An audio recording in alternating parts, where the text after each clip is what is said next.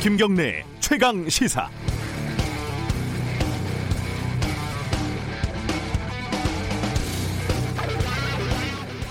네, 밤에요 배고파서 라면 하나 끓이면은 꼭 한 입만 먹겠다고 수저 들고 덤비는 사람 있죠.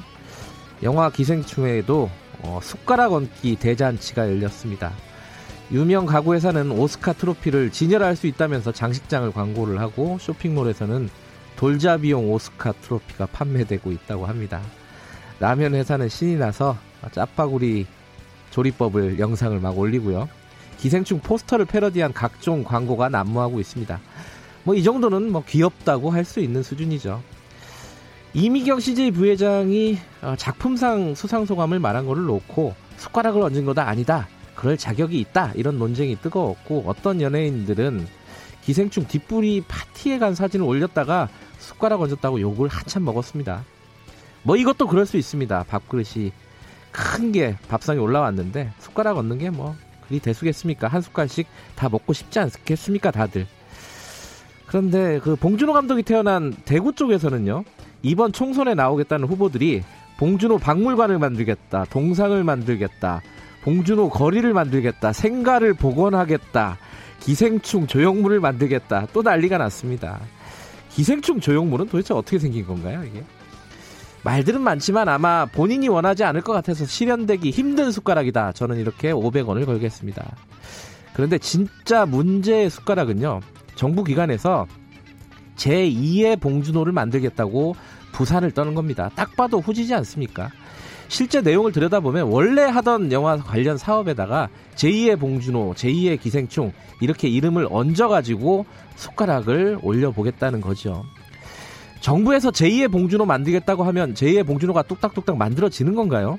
1년에 10명씩 그러면 진작에 봉준호가 만들어져서 그 봉준호들이 지금 대형 동창회를 하고 있겠지요. 좋은 영화가 만들어지고 어, 이 영화들이 공정하고 효율적으로 유통될 수 있도록 지원하는 일, 원래 해야 하는 일, 해야 하는데 잘 안 하고 있었던 일, 그걸 그냥 열심히 하시기 바라겠습니다. 괜히 허공에다가 헛숟가락 하지 마시고요. 그럼 알아서 제2의 봉준호가 언젠가는 나올 겁니다. 2월 12일 수요일 김경래 최강 시사 시작합니다.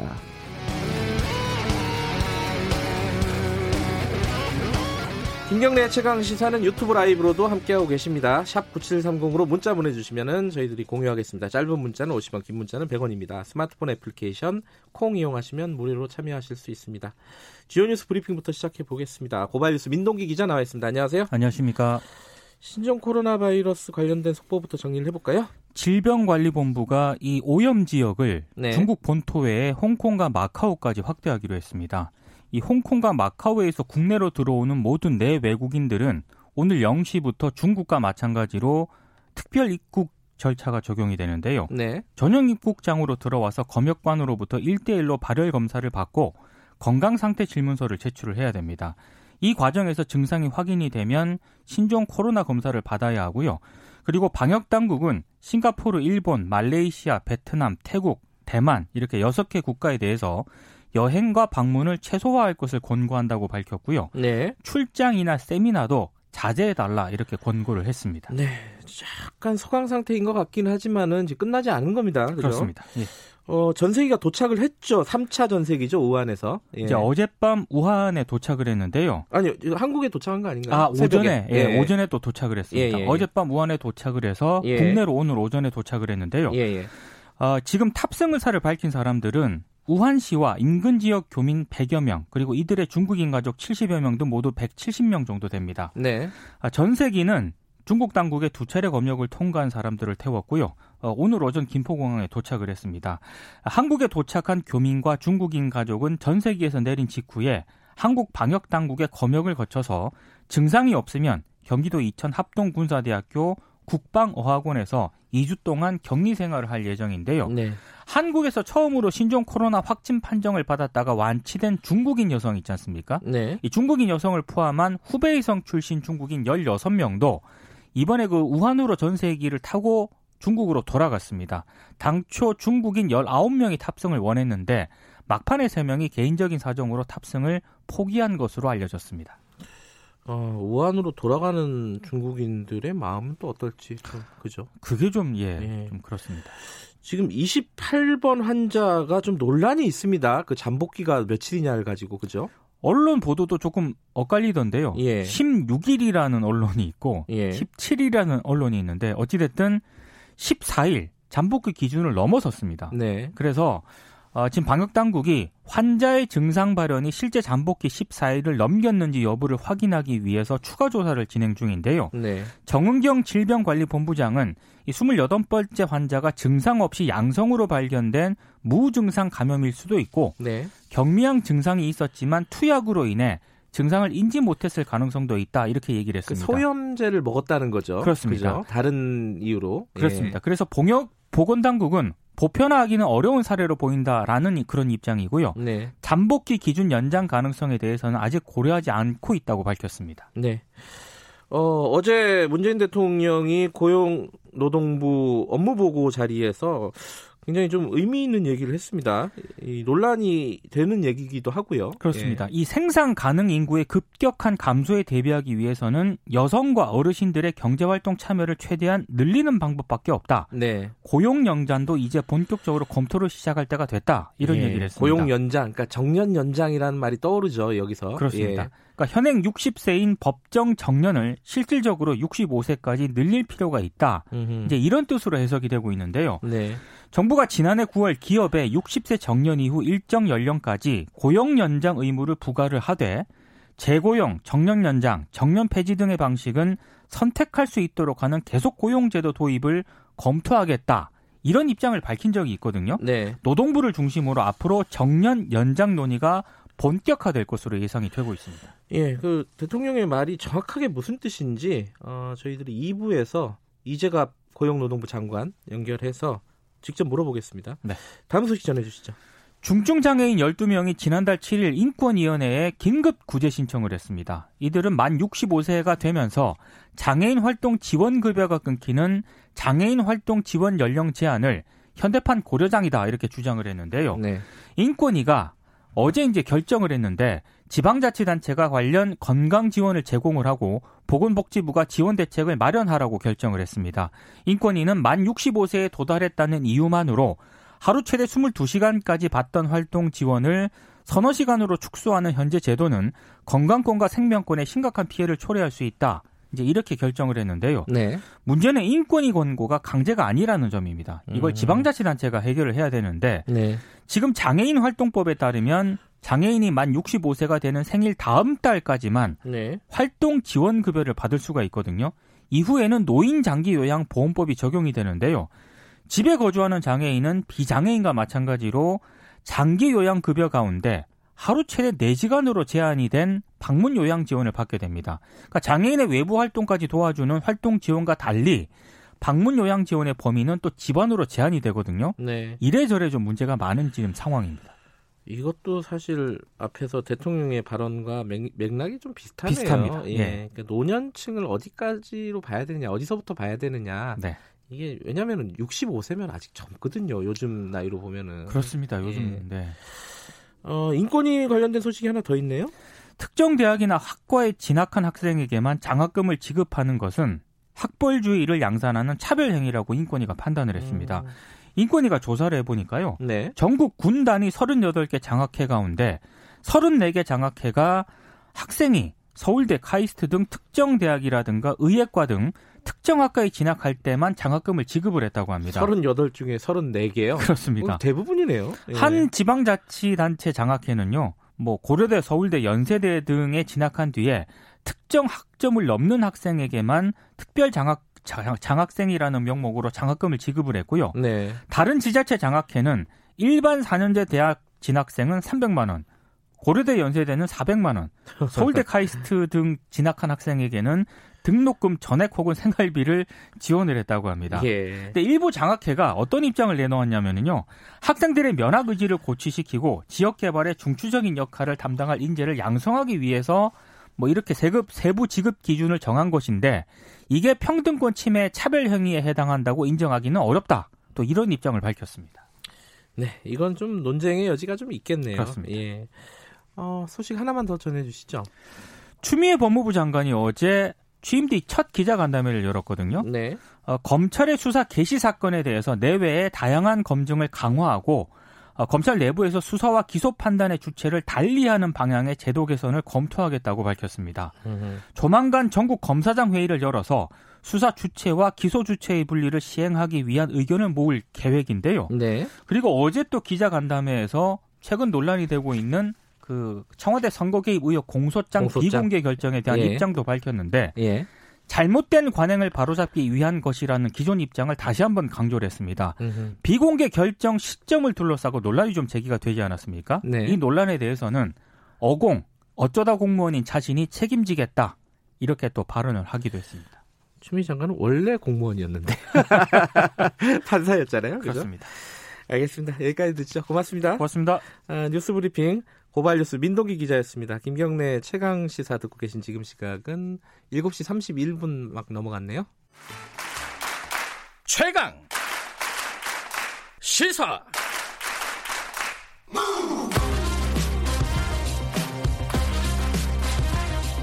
지금 여러분께서는 김경래 기자의 최강 시사를 듣고 계십니다. 예, 미국이 지금 어, 대선 경선이 한창이지 않습니까? 공화당하고 민주당 양쪽이 다 대선 경선 중인데 어제는 햄프셔주에서요 어, 민주당 대통령 후보를 뽑기 위한 두 번째 경선이 치러졌습니다. 잠시 후에 결과가 나온다고 하는데요. 지금 어떻게 예상이 되고 있는지 그것도 좀 보고요. 그리고 또 트럼프 대통령이 이번 대선 전까지는 그러니까 11월이죠. 대선 전까지는 북미 정상회담 없다 이런 얘기를 또 해가지고 이게 이제 앞으로 어, 북미 관계에 어떤 영향을 줄지 그것도 좀 관심사입니다. 어, 미주 한인 유권자 연대 김동석 대표와 얘기 좀 나눠보겠습니다. 안녕하세요. 네, 안녕하세요. 네, 지금 햄프셔에 계신 건가요? 예, 뉴햄프셔의 그 캐피털인 맨체스터시에 에, 이틀 전부터 와 있습니다. 아. 한참 주... 투표 진행 중에 있고요. 아, 지금 투표를 하고 있습니까? 음. 예, 이게 지금 여기가 5시 반경인데 예. 아, 한 3시간 남았습니다. 아, 오후 5시 반이요? 8시나 예. 8시, 예, 8시나 8시 반에 이제 투표가 끝나는데 예. 어, 그 투표 열기 이 예상보다 훨씬 좀 높습니다. 아, 취재 경쟁도 많고요. 예. 그럼 결과는 언제쯤 나오나요? 어, 앞으로 한 3시간 후에 에, 그 투표가 끝나고 예. 여기는 그냥 기계에다가 아, 주정부에서 관리해가지고 뭐 하기 때문에 한 1시 끝난 다음에 1시간 내로 어, 그 결과가 나오기 때문에 네. 여기 시간으로 한 4시간 내지 4시간 반 후면은 어, 뉴햄프셔 프라이머리 결과가 발표될 거로 그렇게 에, 음. 전망합니다. 아, 결과는 빨리 나오는군요. 그런데 그 프라이머리라고 방금 말씀하셨잖아요. 여보세요? 예, 이게 예, 예. 이게 사실 어, 어, 지난주에 했던 아이오와는 사실 선거가 아니었죠. 그게 그건 당의, 코커스라고 부르잖아요. 예, 커커스는 그냥 투표하지 않고 예. 어느 장소에 모, 당원들이 모여가지고서 어, 저 어느 후보를 지지하느냐 당원들끼리 이 지지하는 거 어, 조사해서 숫자를 가지고서 이제 우열을 가린 건데 네. 여기에 오늘 투표는 비밀 투표로 음. 직접 네, 직접 어, 그 투표소에 가서 아침서부터 저녁까지 투표소에 가서 투표를 하는 것 그렇기 예. 때문에 어떻게 보면은 첫 번째 유권자로부터 후보들이 그 어, 지지를 확인하는 거다. 음. 아, 그런 측면에서 어, 2020년 미국 대통령 선거 특히 각 당의 후보를 결정하는 데에 풍향계 이렇게 음. 얘기하는 게 틀리지 않다고 봅니다. 그 이 경선 전에도 이 경선이 어떻게 될지 뭐 예측치 같은 게 나왔나요? 여론조사 같은 게 어떤 후보가 더 유력해 어, 보입니까? 그렇죠. 뭐 여기는 동북부 지역이기 때문에 네. 이 옆이 버먼트 주고 그 밑에가 메사추세츠 주니까 네. 버먼트 출신인 버니 샌더스와 예. 메사추세츠주의 상원 의원이 엘리자베스 워렌 의원의 안방이다 이렇게 해도 틀리지 음, 않는데요. 네. 어, 전통적으로 버니 샌더스 의원이 여기에 공을 만들이 많이 들여왔고 4년 전에 여기서 버니 샌더스 의원이 힐러리 클린턴을 더블 스코어로 이긴 적이 있습니다. 그래서 어, 어제 가장 최근에 여론조사가 버니 샌더스가 어, 압도적으로 1위를 하고요. 네. 2등이 이제 아이오와에서 어, 그 어, 아주 그 1등을 한 부티지지가 아, 19%. 그 다음에 의외로 워렌보다 에이미 클로버셔가 14%. 그 다음에 워렌. 이런 순서로 여론조사 결과가 투표 시작 전까지 나왔습니다. 아마 한 네. 4시간 후에 결과를 보면 알겠지만 버니 샌더스가 1등을 할 거다. 이게 이제 객관적인 전망입니다. 음, 그, 그 이변은 없다 이런 말씀이신 건가요? 아, 네. 그런데 뭐 투표라는 거는 네네. 사실 뉴햄프셔 유권자의 특징이 무당적자가 많습니다. 민주당 아하. 유권자나 공화당 유권자보다 당적을 갖지 않는 유권자가 많고 특히 에, 그 민주당 성향의 무당적자들 예. 오늘 아마 아직까지 그 출구조사 결과가 안 나오고 있는데요. 아주 네. 초미의 관심사인데 출구조사 결과도 예상이 어 민주당 성향의 무당 무당적자들이 투표소에 좀 많이 나왔다. 이게 4년 전에 트럼프를 공화당 후보로 만드는 시작점이었었습니다. 아하. 공화당 성향의 무당적 유권자들이 그 당시에 나와가지고서 트럼프의 바람을 막 일으킨 데가 네. 뉴햄프셔. 그래서 트럼프가 뉴햄프셔가 공화당 지역이 아닌데도 너무나 좋아합니다. 음흠. 오늘 뉴햄프셔의 관전 포인트는 네. 버니 샌더스가 얼마나 그 자기의 그이 이 캠페인 동력을 발휘하는가, 얼마나 음. 2등하고 격차를 벌이면서 아. 2등을 하는가에 버니 샌더스가 이 승기를 가지고서 올해 민주당의 이 프라이머리를 끌고 가는 거 아닌가. 음. 그리고 부티 지지가 아이오와에서 반짝했는데 그 민주당의 중도적인 자리에 왕자가 되는가 조 바이든이 아니고 부티지지인가 네. 아, 예. 그래서 얼마나 부티지가 여기서도 선전을 하는가. 네. 이게 오늘 민주당 뉴햄프셔 프라이머리의 관전 포인트라고 할 수 있습니다. 네. 샌더스 후보가 1위 할 것으로 예상은 되는데 얼마나 격차를 벌이느냐. 요게 또 관전 포인트군요. 근데 지금 아이오와 코커스 같은 경우에요. 여기서 무슨 통계 오류가 있다. 뭐 이런 마찰이 있다 그러는데 이건 무슨 말이에요? 아이오와라는 굉장히 큰 주인데 네. 인구는 적고 아직 시골입니다. 그렇기 때문에 코커스라는 거는 10명이 모이는 코커스, 20명이 모이는 코커스 많으면 도시에 한 1000명이 모이는 것도 있는데 네. 그렇게 모이면은 당에서 책임져 가지고 당에서 통계를 냅니다. 그렇기 때문에 무슨 돈을 들여 가지고 훈련된 사람들이 관리를 하는 게 아니라 네. 자원봉사자로 하기 때문에 전통적으로 아이오와의 코커스를 제가 올해 일곱 번째 거기 코커스를 참가해 봤는데 네. 이게 올 것이 온 겁니다. 어떻게 집계를 내고 어떻게 되는지 몰랐는데 이전에는 아주 시골 같은 데서 당 집회를 하고 나가지고 우리 이 지역에서는 누가 1등을 했다, 2등은 누구다 이러고서 그냥 전화로 보고하는 거를 받아가지고 집계를 냈었는데 예. 이번에는 룰을 좀 바꿨습니다. 뭐냐면 1차, 2차, 3차 각 커커스 자리 다 공개를 한다. 네. 그리고 두 번째는 이제는 전화로 하지 않고서 당에서 주는 이 모바일 앱을 깔아가지고 그걸 통해 가지고 보고를 한다. 근데 그게 앱을 깔고 이런 것들이 채 공급이 안 되고 훈련이 안 되고 그런 상황에서 어 됐기 때문에 예상이 됐던 혼란. 으흠. 그러기 때문에 한 다시 재집계 하는데 3일, 4일이 지났는데도 승부가 잘 안 가려지는 그런 결론이 나고 아마 심각하게 올해가 지나면은 이 아이오와 커커스를 계속 이런 상태로 할 건지 안 할 건지 아 이게 다시 재고되고 다른 결정을 낼 거다 이렇게 보여집니다. 그러면은 이 혹시 아이오 아이오와 코커스 같은 경우에 결과가 뒤집어지거나 뭐 이런 게 나올 수도 있는 건가요?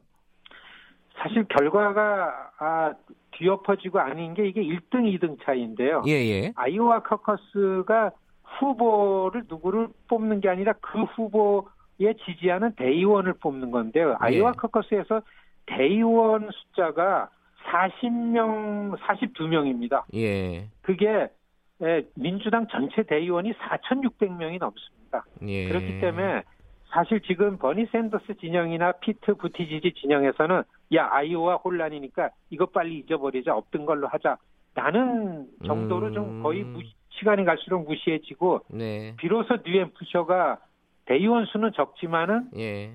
유권자들에게 직접 묻는 결과가 나오기 때문에 이 다음에 있을 네바다나 사우스캐롤라이나나 3월 3일 슈퍼 투스데이에 이게 영향을 주기 때문에 네. 모든 캠프가 이제 뉴햄프셔 여기에 지난 일주일 동안 집중을 하는 거죠. 네. 내용이 이렇습니다. 예. 그 뉴햄프셔 결과는 좀 이따가 지켜보도록 하고요. 근데 이 와중에 트럼프 대통령이 뉴햄프셔를 방문을 했다면서요? 이게 민주당 견제하려는 의도인가요? 뭔가요? 네, 여기서 예. 어제 저녁 얘기인데 예. 트럼프 대통령이 4년 전 자기가 대통령이 되는데 발판을 마련준 곳이라고 해가지고 여길 너무 좋아합니다. 뭐, 네. 저 마이크 펜스 부통령을 뭐 한 몇 시간 전에 먼저 보내놨고 예. 맨체스터 시의 제일 큰 실내 체육관을 이 저 뉴햄프셔 대학의 실내 경기장 안에 한만이 삼천 명 들어가는 게 이 도시에서는 제일 큰 실내 경기장인데요. 네. 그걸 먼저 점유해서 한 벌써 한 다섯 시간 전에 다 찾고 이 뉴햄프셔 전역에 공화당 계 트럼프 지지자들이 와서 그 들어오지도 못하고 그런데 거기에 트럼프 대통령이 가족을 다 대동해가지고 한 3시간 이상 와가지고서 이 민주당 쪽을 조롱했죠. 민주당이 치열하게 그 이 경쟁을 하는 지역이 와가지고 아주 무색하게 만들었죠. 음흠. 어 그러면서 뭐 예, 아주 굉장했습니다. 어 뭐 특별한 얘기는 없었어요 트럼프 대통령? 어그 요새 현장에서요? 뭐 그냥 저 많았지요. 그 이 탄핵에서 자유로워지니까 굉장히 네. 씩씩해졌죠. 네, 그 국정연설하는 그 그 저 낸시 펠로시 의장하고서 그 다퉜던 거 내면서 내가 연설하는데 뒤에서 뭐 중얼중얼 하는 소리가 들리더라. 알고 보니까 낸시가 뭘 하는지 무슨 주문을 외우는 것 같더라. 대통령으로서 하기 어려운 이런 스타일이 트럼프 스타일인데 예. 어마어마하게 열광을 합니다. 이게 시골에 음. 숨죽이면서 살던 트럼프 지지하는 네. 저소득 저학력층의 다수 백인들의 모습입니다. 예. 아, 이 지역이 백인들이 많은 지역인가요? 뉴햄프셔가?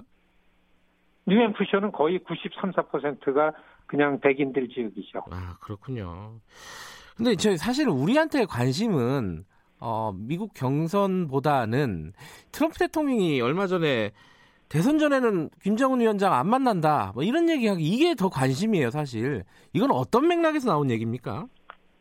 이게 이제 어제 예. 뉴스에 나왔기 때문에 특히 말씀하신 것처럼 한국한테 민감하기 때문에 한국의 그렇죠. 뉴스로 많이 전해졌는데요. 네. 이 팩트 체크가 잘 안 되는 뉴스입니다. 아 그래요? 저희가 어... 이거를 좀 알아보려고 해요. 왜냐하면 이 CNN에 나와서 이 뉴스를 언급하는 사람이 뭐라 그랬나 하면은 네. 트럼프 대통령의 외교 안보 자문하는 사람이 예. 보좌관도 아니고 그, 그 foreign policy advisor 그러니까 자문하는 사람이 트럼프한테서 들었다라는 얘기를 하는 거를 들은 사람한테서 내가 들었다 아이고. 하는 걸로 아, 됐습니다. 전문의 전문이군요. 중요한 거는, 예, 예. 네, 중요한 건 이거를 예, 지금 이, 이 뉴스가 나온 소스 진원지 파악이 잘 안 되고 있는 음. 부분이기 때문에 네네. 아마 이걸 가지고 워싱턴에 와 있는 특파원들이 국무부나 어디다가 많이 물어보고 아마 아, 이거를 좀 확인하려는 그런 음. 움직임이 있지 않을까 이런 생각이 듭니다. 예, 그거는 아마 소스를 좀 확인해갖고 정확하게 사실관계를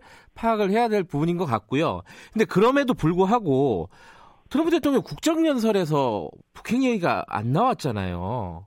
그러니까 이것 때문에 또 이 CNN 보도가 좀 신빙성이 있는 거 아니냐 이런 해석이 나오는 거 아니겠습니까? 그렇죠. 한국에서 한국 시민이 북미 관계를 보는 거하고 미국 시민 눈으로 보는 거하고 좀 많이 그 좀 내용의 차이가 있습니다. 왜냐하면 네. 이제까지 트럼프 대통령과 김정은과의 관계의 변화와 발전은 우리가 보기에는 미국 시민으로 보기엔 철저하게 트럼프는 집권 지난 만 3년 동안 네. 재집권 전략 속에서 이것을 운영해 왔다라고 보여집니다. 그러니까 지금까지는 워싱턴에서 자기가 어떤 곤혹스러운 상황에 처하든가 아니면은 모든 유권자들이나 시민들의 시선을 얼로 돌려야 될 필요가 있다거나 아니면은 전임인 오바마가 하지 못했던 거를 나는 이렇게 과감한 리더십을 한다라는 걸 과시할 필요가 있을 때 탁탁 치고 나왔던 게 북미 관계 변화였습니다. 네. 지금 볼 때에 지금 본격적으로 트럼프는 재집권 선거가 시작될 때에 과연 북한과의 관계가 내가 직접 김정은 위원장과 만나서 대화하는 게 내 선거에 어떤 도움이 될 건가라는 걸 갖고 판단을 할 거다. 이렇게 볼 때에 이런 CNN의 뉴스가 나오는 거가 아주 그렇게 생, 터무니없는 얘기가 아닌 거 아닌가. 예. 이 이제 이미 뭐 탄핵에서도 자유로워졌죠. 그리고서 예. 트럼프의 지지층은 결집됐고 더 확대됐습니다. 그리고 네.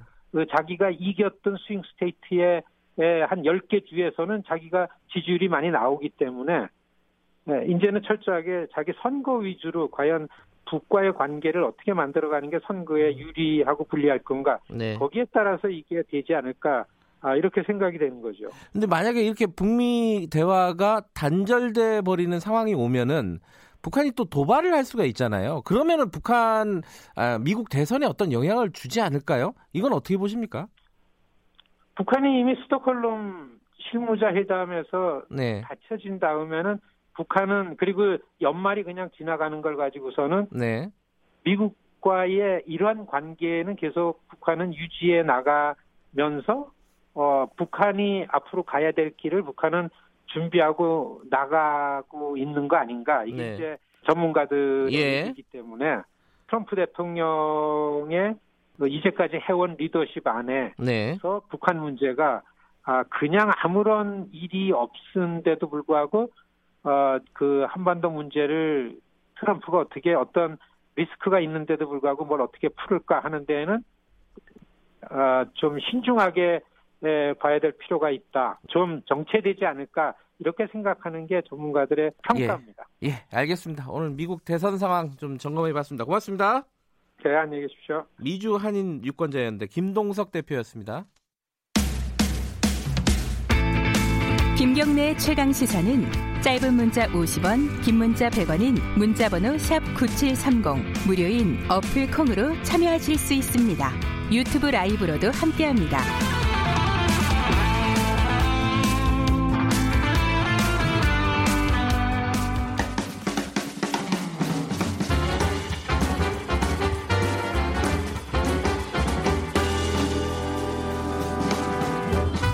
여러분의 아침을 책임집니다. 김경래의 최강 시사. 네, 최강 스포츠 KBS 스포츠 취재부 박주미 기자 나와 있습니다. 안녕하세요. 네, 안녕하세요. 어제 아, 오늘 오늘 새벽에 그 기생충 관련된 배우들 기국... 공항에 입국한 네, 그죠? 네. 그 영상 나오더라고요 뉴스에. 네, 귀국했죠. 저는 스포츠 팀이 금메달 따고 들어오는 네. 걸막 생중계하는 거는 여러 번 봤지만은 네.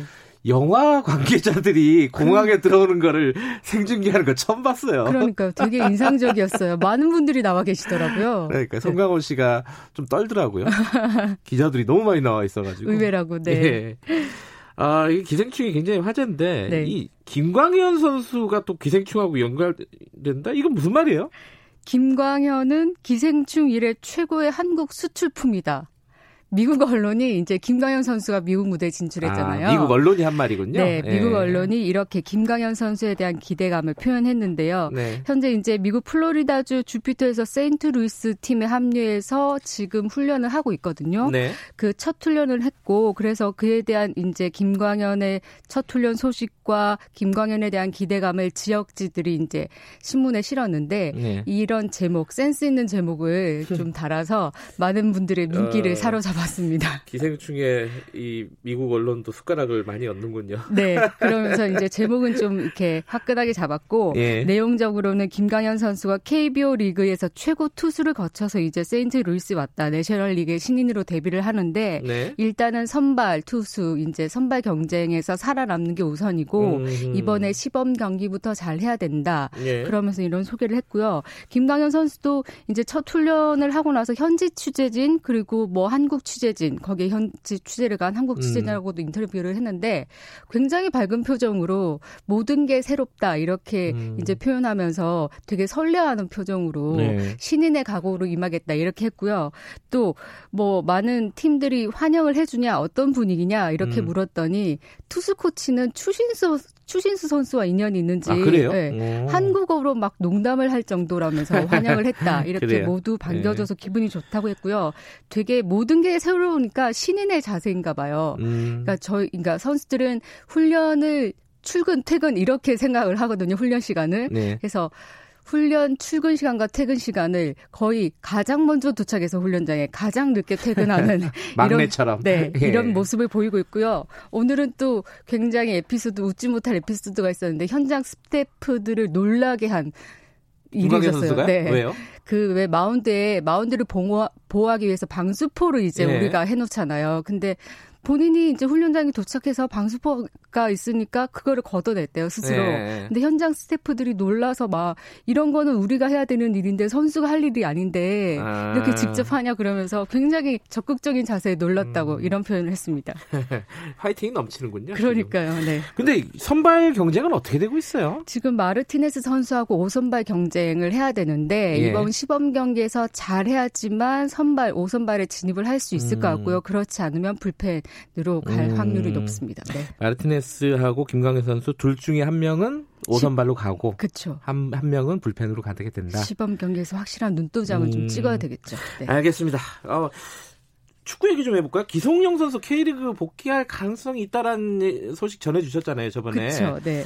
이게 무산됐어요? 결국 무산됐습니다. 그래요? 10년 만에 음. K리그 복귀를 노렸는데 무산됐고요. 네. 기성용 선수 측이 어제 소속사 보도 자료를 통해서 K리그 서울 전북 팀과의 모든 협상을 종료했다. 음. K리그 복귀는 올 시즌에 특별한 변수가 없으면 없을 것이다. 해외 리그 진출을 지금 타진 중이다. 이렇게 공식화하면서 무산이 됐습니다. 왜 그런 거예요? 결국 보면 2009년에 저번에도 말씀드렸지만 2009년에 해외 진출 당시에 원 소속 팀에 복귀한다는 그 조건, 음. 협상 조건이 좀 발목을 잡은 것 같고요.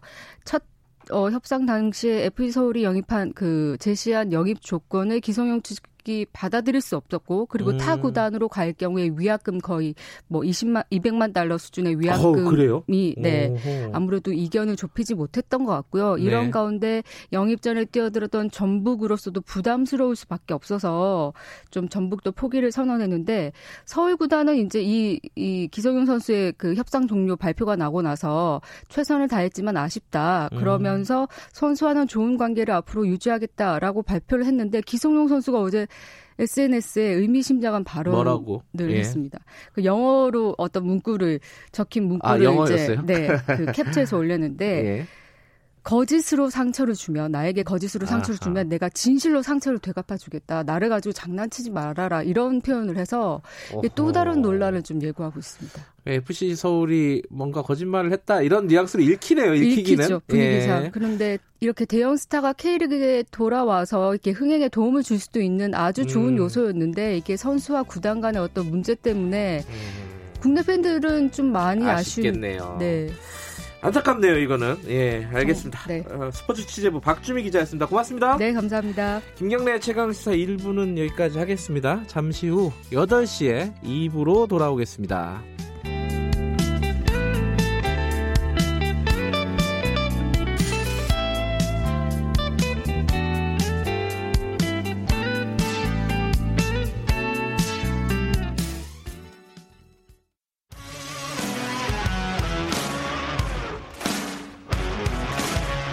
뉴스타파 기자 김경래 최강 시사. 김경래 최강 시사 2부 시작하겠습니다. 어제 어, 문재인 대통령이 고용 연장을 본격적으로 검토할 때가 됐다 이런 얘기를 했습니다. 이게 정년 연장이 되는 거 아니냐? 어, 뭐 이렇게 어, 해석하는 쪽이 많습니다. 그러기도 하고 지금 어, 새해 들어가지고 신종 코로나 바이러스 관련해 가지고 지금 정부의 일자리 대책이 좀 차질을 빚는 거 아니냐 이런 우려도 있죠. 그래서 오늘은 어, 어제 업무 보고를 한 어, 고용노동부 이재갑 장관 연결해서 관련 얘기 좀 물어보겠습니다. 장관님 나와 계시죠? 안녕하세요. 예, 안녕하십니까? 네. 이거부터 여쭤볼게요. 어제 나온 뉴스니까 그 문재인 대통령이 고용 연장 본격적으로 검토한 때가 됐다. 이게 정년 연장을 지금 노동부에서 검토를 하고 있는 겁니까? 어떻습니까? 어, 어저께 대통령께서 이제 고용 연장을 본격적으로 어, 검토할 때가 됐다 이렇게 말씀하셨는데요. 예.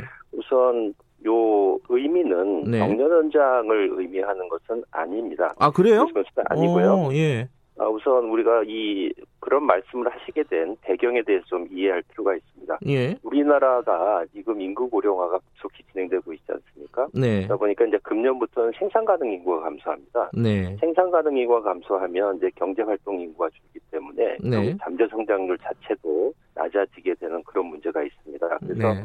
사실은 어저께 그 말씀을 하신 뜻은 어, 우리, 우리나라 국민들이 보다 더 노동시장에서 오래 남아있을 수 있도록 하는 여러 가지 방안들을 음. 본격적으로 논의할 필요가 있다라는 의미로 하신 예. 것으로 이해를 하셔야 됩니다.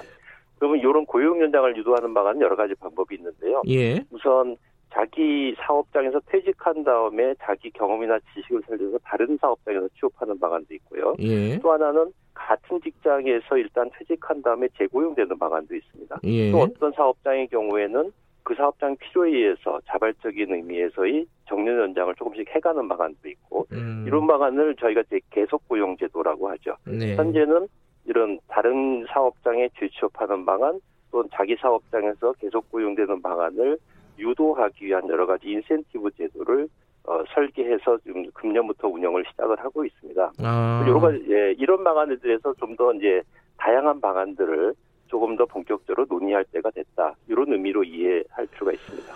아, 예, 아까 저희들도 이 일부에서 뉴스 브리핑하면서 잠깐 말씀드렸는데 지금 정년이 공식적으로는 60세로 돼 있죠? 예. 예. 법률에 보면 60세로 정년을 설정할 때는 60세 이하로 설정하여서는 아니 된다 이렇게 돼 있습니다. 음, 그 법적인 정년 나이를 어, 더 올리는 거는 지금 검토 대상은 아니다 이런 말씀이신 거네요. 정확하게는. 예, 그렇습니다. 예, 음. 예, 그렇습니다. 그러면요, 아까 말한 그 인센티브를 말씀하셨잖아요. 그러니까 뭐 예. 재, 재취업이나 재고용 뭐 이런 부분에 대한 인센티브는 뭐 자세히 설명하기는 좀 복잡하겠지만은 구체적으로는 어떤 것들이 있어요? 어, 울, 울, 어, 우선은 가장 이제 대표적인 것이 계속고용 네. 장려금이 있습니다. 어, 그 계속고용 장려금이라는 것이 당해 사업장에서 네. 일단 네. 정년을 60세로 하더라도 정년 퇴직 후에 다른 계약 조건을 근로 조건을 설정해 가지고 네. 재고용을 네. 하거나 네. 아니면 어떤 사업장은 아마 정년을 이렇게 연장 조금씩 연장해 가는 사업장도 있, 습니다 음. 그렇게 정년 연장을 해 가면서 실제로 어, 더 고용을 연장시키는 경우에 네. 정부에서 어, 그, 실제로 고용이 연장되는 노동자 한 분당 인건비를 일, 일정액 저희가 보조를 아, 해주는 그런 예. 제도가 있습니다. 예. 그러니까 요새는 60세가 많은 나이가 아니잖아요. 뭐 장관님이 그렇죠. 더잘 아시겠지만은. 예, 예. 그래서 이제 아, 사업장에서 개별적으로 이런 60세 이상의 어, 장년층을 고용을 하면은 인센티브가 있으니까 이거 좀 적극적으로 활용할 필요가 있겠네요. 그죠? 예. 사업장 음. 필요해서 어, 그런 의미는 적극적으로 고려할 필요가 있다고 저희는 생각하고 있습니다. 알겠습니다. 이게 어, 혹시 법적인 정년이 연장되는 것이 아니냐 이런 생각들을 좀 가지신 분들이 많을 것 같은데 일단은 지금은 아니다. 이런 말씀이시고요. 예, 예. 예 그렇습니다. 알겠습니다. 좀 다른 것 좀 여쭤보겠습니다. 이 신종 코로나 바이러스 이 예. 여파로요. 사실 작년 말쯤에 이 일자리 어가 굉장히 어려웠다가 약간 반등세를 보이지 않았습니까? 그죠? 예, 작년에 어, 고용이 좀 반등했습니다. 그런데 지금 신종 코로나 바이러스 때문에 이것 좀 어려워지는 거 아니냐? 일자리 대책 좀 작년 어려울 때로 돌아가는 거 아니냐? 오히려 더 어려워지는 거 아니냐? 이런 걱정이 있어요. 지금 편향은 어떻습니까? 어, 우선 어, 지금 현황을 먼저 말씀을 드리면 네네. 어, 어, 기업체가 이렇게 휴무를 하는 사업장이 좀 늘고 있는 것은 사실입니다. 네. 아, 휴무하는 사업장들이 대략 한 세 가지 정도 유형으로 나눠볼 수 있는데, 뭐 네. 뭐 언론에서 보도되는 것처럼 확진자가 방문하기 때문에 방역 때문에 휴업하는 사업장도 있고요. 네. 또 자동차 업종처럼 중국에서 부품 수급이 차질을 지고 빚으면서 휴업하는 사업장도 있습니다. 근데 이제 그것보다 조금 더 이제 걱정되는 대목은 뭐냐면 네. 매출이 감소하는 이제 내수업종들 아. 요즘은 이제 여행업계가 대표적이고요. 예. 아 그리고 이제 일부 소상공인들도 상당히 어려움을 겪고 있는 것으로 저희 파악을 하고 있습니다. 예. 아, 그래서 요 이런 어려움이 이렇게 경 코로나 바이러스 방역과 관련해서 어, 내수가 어려워지는 이 부분에 대해서 경제 좀 여러 가지 부정적인 민생에도 부정적인 영향을 미치는 것이거든요. 네. 이것은 철저하게 좀 차단이 돼야 될 필요가 있습니다. 그래서 저희는 방역은 철저하게 해야 되겠습니다만 과도하게 불안감을 가져서 이렇게 여러 가지 민생에까지 영향을 미칠 필요는 없다고 이렇게 생각을 하고 있습니다. 네. 정부에서도 민생에 부정적인 영향을 미치는 것은 방지하기 위해서 최선의 노력을 다하고 있습니다. 그 노력이 어떤 건지 구체적인 걸 좀 말씀을 해주셔야지 될 것 같은데요. 예. 아 그렇습니다.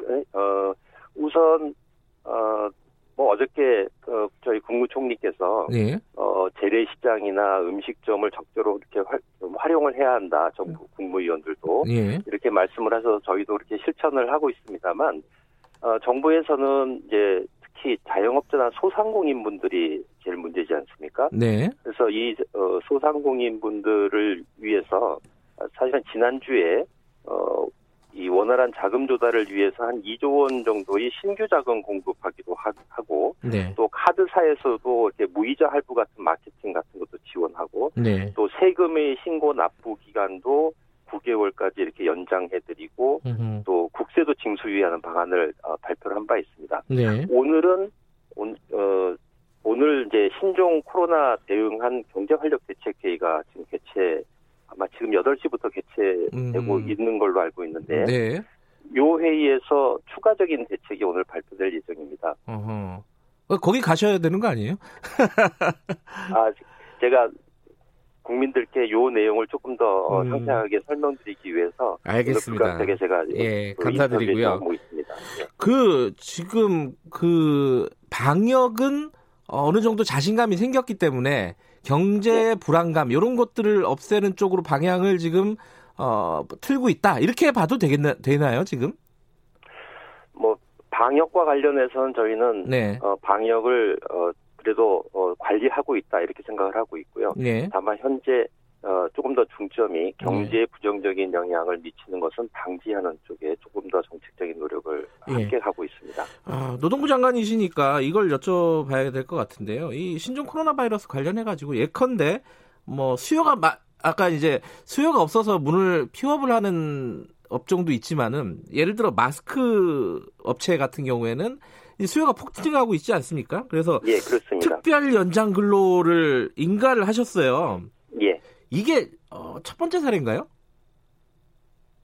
어, 첫 번째 사례라고 한다면 어, 특별 연장 근로 자체는 과거에도 있던 제도고요. 네. 어, 작년에 아마 많은 분들이 기억하시겠지만 일본의 수출 규제와 관련해 가지고 아 그때 있었구나. 예예 3대 예. 품목 예, 예. 때도 특별 연장 근로 인가가 있었습니다. 예. 그럼 이번에는 구체적으로는 마스크 업체 그리고 또 어딘가요? 어 요번에는 어, 지난 1월 말로 예. 특별 근로 특별 연장 근로 인가 사유가 확대됐습니다. 그 배경은 어, 52시간제 정착과 관련해 가지고 예. 원래는 어, 본인 어, 좀더 어, 본래대로 하려고 한다면 네. 어, 52시간제를 안착하기 위해서 상황 변화에 따라서 기업체들이 대응해야 할 필요가 있기 때문에 네. 노사정이 탄력근로제 제도 개선안에 합의를 했었습니다. 네. 작년에 이제 국회에서 그 법안이 아직 어, 입법화가 안 됐기 때문에 예. 저희가 금년도에 특별 연장 근로 인가 사유를 확대를 하는 방안으로 저희가 이제 긴급 대처를 하고 있습니다. 예. 그래서 요번에 특별 연장 근로가 인가되고 있는 사, 그 사업체 유형별로 본다면 지금 말씀하신 것처럼 마스크나 손세정제 같은 것을 아, 예. 갑자기 많이 생산해야 되는 업체도 있고요. 예. 또 병원 같은 경우에 지금 방역 관계 때문에 굉장히 오래 근무하십니다. 네. 업무량이 막 폭증하거든요. 그래서 그런 어, 병원들에 대해서 방역 관련 업무에도 특별 연장 근로가 일부 인가되고 있고 네. 또맨 처음에 이렇게 질문하신 것처럼 중국 공장에서 부품이 조달이 안 되니까 그러면 전체가 서버리잖아요. 네, 네. 그러니까 어, 국내에 있는 공장에서 그 부품을 대신 생산하지 않으면은 그 기업체에 굉장히 큰 문제가 생기는 데도 있습니다. 네. 이런 업체들의 지금 특별 연장 근로가 인가되고 있는데 네. 전체 지금 인가 현황은 한 33건 정도 됩니다. 아. 근데 이게 어, 이 업체에서 요구를 해가지고 정부가 승인을 하는 인가를 내주는 형태인가요? 아니면 정부가 판단해가지고 인가를 하는 건가요? 어떻습니까? 아, 이 특별 연장 근로는 어, 이게 일을 더 하는 것이기 때문에 네. 우선 가장 기본적인 것이 그 사업장에 있는 노동자분들의 동의를 받는 것입니다. 아. 이게 가장 기본이고요. 예. 노동자분들이 동의를 받아서 특별 연장 근로를 할 수밖에 없는 상황이다라는 법에 맞는 요건을 저희한테 첨부해서 제출하시면 음. 저희가 보고 판단해서 인가를 해드리는 그런 형태도 있습니다. 그러니까 업체가 신청을 하는 건데 어 예. 그러면 실제로 그 업체에서 일하는 노동자들한테 동의를 받아야 된다. 예, 동의 받습니다. 예. 어 그럼 동의를 받은지 여부를 정부에서 확인을 하나요? 그러면은? 그 인가 신청서에 네. 어, 특별 연장 근로에 동의하신 분들이 그 인적 사항하고 거기 동의 서명이 다 확인 첨부하게 되어 있습니다. 음, 아니 노동계에서 이게 사실 이런 뭐 비상 상황에서는 어쩔 수 없는 부분도 있겠지만은 특별 연장 근로가 이 근로 시간을 단축하는데 좀 이게 걸림돌이 되지 않겠느냐 이런 우려가 있지 않습니까 실제로? 뭐 노동계에서 그렇게 예. 우려를 하고 있, 습니다 예. 예. 근데 이제 그런 부분들에 대한 대책은 노동자의 어, 동의를 받는 것을 어, 원칙으로 한다라는 거죠. 공원칙이고요. 예. 그다음에 어, 특별 연장 근로를 어, 노사가 뭐 합의한다고 해서 동의 받았다고 해가지고 무한정 이렇게 해드리는 것이 아니고 예. 저희도 그 요건 지금 이게 특별 연장 근로를 할 수밖에 없는 사항인지에 대한 요건 심사를 하고요. 네. 두 번째는 그런 경우에도 반드시 꼭 필요한 시간, 그 기간에 한정해서 제한적으로 하고 있습니다. 음흠. 그리고 이렇게 하면서도 일하시는 노동자분들의 건강을 보호할 수 있는 제한 장치를 저희가 설정을 하면서 하고 있는데 네. 예를 들자면 이제 이런 것입니다. 어, 가장 기본적인 것이 어, 특별 연장 근로는 일주에 12시간 이내로 한, 운영한다라는 것을 원칙으로 저희가 갖고 있습니다. 만약에 어떤 경우에는 12시간을 넘어서 특별 연장 근로를 해야 되는 그런 상황도 발생할 수 있거든요. 네. 그런 경우는 2주 이상은 안 된다. 음. 이렇게 설정을 하고 있고 또 특별 연장 근로 업무량이 급증해서 특별 연장 근로를 하는 경우에도 이게 남용되지 않도록 하기 위해서 연간 그 특별 연장 근로를 인가하는 날수를 네. 60일로 한정해서 지금 운영을 하고 있습니다. 그러니까 네. 이렇게 남용하면 안 된다는 것이고요. 그러니까 어쨌든 지금 말씀하신 부분들은 어, 국회에서 지금 입법을 해야 되는 상황인 거죠.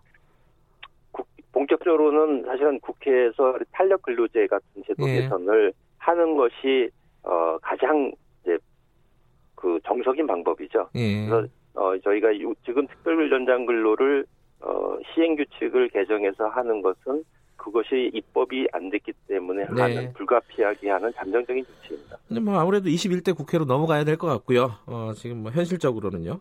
그런데 지금 하나 더 여쭤보고 싶은 게요. 노동자 입장에서 좀 이거는 중요한 부분인데 코로나 바이러스 이게 확산되면서 이게 애들이 학교나 이런 데 학원이나 못 가는 경우가 많아요. 그래갖고 맞벌이 부부들은 휴가를 좀 써야 되는 경우들이 꽤 있거든요. 이게 네. 뭐 긴급 휴가 제도 이런 제도는 없습니까 혹시? 어, 우선 조금 전에 말씀하신 것처럼 뭐 자기가 가지고 있는 연가를 활용하는 방법이 우선 하나가 있겠습니다. 그거야 뭐 자기 금, 원래 예. 권리니까. 예. 예. 금년도에 새로 실시된 제도가 하나가 있습니다. 예. 남녀고용평등법이 개정이 작년에 돼서 예. 금년 1월부터는 가족 돌봄 휴가를 갈 수가 있습니다. 아, 가족돌봄 휴고 예, 휴가 예. 예, 예. 예를 들어 지금 말씀하신 것처럼 자녀를 지금 돌봐야 될 필요가 있죠. 예, 예. 급한 이유 때문에. 예. 그러면은 어, 휴가를 하루 단위로 쓸 수 있는 거죠. 아하.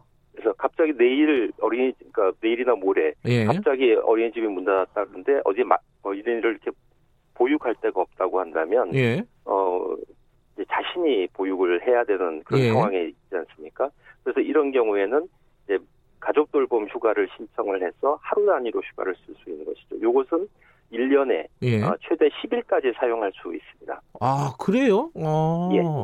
그러면 아주 그 긴급한 상황이면은 그러면 이거는 사용자 측에서는 인가를 해줄 수밖에 없는 건가요? 이게 사용자 측에서 거부하면 어떻게 되는 예, 거예요? 정당 그 거부하려고 한다면 예. 어 사업 그렇게 휴가를 가게 되면 예. 어 사업체에 큰 문제가 생긴다라는 그런 사유가 있는 경우에만 거부할 수 있는데요. 예. 어 요 이렇게 되면 이제 어, 기업체와 노동자 간의 이해 상충 문제가 있지 않습니까? 그렇죠. 예. 어, 사, 실은 어, 요 가족 돌봄 휴가는 현재는 그 상충 문제를 해결하기 위해서 무급 휴가로 어, 아 이건 무급이군요. 예. 예, 예. 아 어찌 됐든 아주 긴급한 상황이면은 어쩔 수 없는 상황이면은 가족 돌봄 휴가라도 사용은 할 수 있다 지금으로서는. 예 그렇습니다. 예 알겠습니다. 이건 좀 어, 중요한 정보 같네요. 좀 고용 문제, 일자리 창출 문제 좀 넘어갈게요. 예. 어, 경제 성장률 애초에 2020년 예측치보다 신종 코로나 바이러스 때문에 떨어질 것으로 보입니다. 그죠? 지금 현실적으로. 그러면 일자리 문제도 당연히 더 심각해질 가능성이 높지 않겠습니까? 이 어떤 대책이 있겠습니까? 어, 우선 뭐 아까 말씀드린 것처럼 경제에 부정적인 영향을 미치는 걸 최소화하기 위해서 노력은 하고 있습니다. 다만 이것이 장기화가 된다고 한다면 경제에 좀 영향을 미칠 수는 있다는 그런 우려를 가지고 있, 습니다 네. 하지만 그걸 막기 위해서 최선의 노력을 다하고 있고요. 예. 어저께 저희가 일자리 업무 보고를 드리면서 네. 어, 금년도에 일자리를 좀 더 국민들이 체감하실 수 있는 일자리 상황을 해서 가야겠다라고 이렇게 보고를 드렸는데 네. 그러면서 방점을 찍은 것은 민간의 어, 고용 창출력을 최대화하겠다라는 데서 방점을 찍었습니다. 그러니까 그 일자리 상황을 예. 어, 정부가 직접 일자리를 만드는 그런 것보다는 그러니까 민간의 네. 일자리 상황을 고용 창출력을 최대화하겠다. 그러면 방법이 무엇이냐? 그러니까요. 이 방법이 있나요? 예. 네.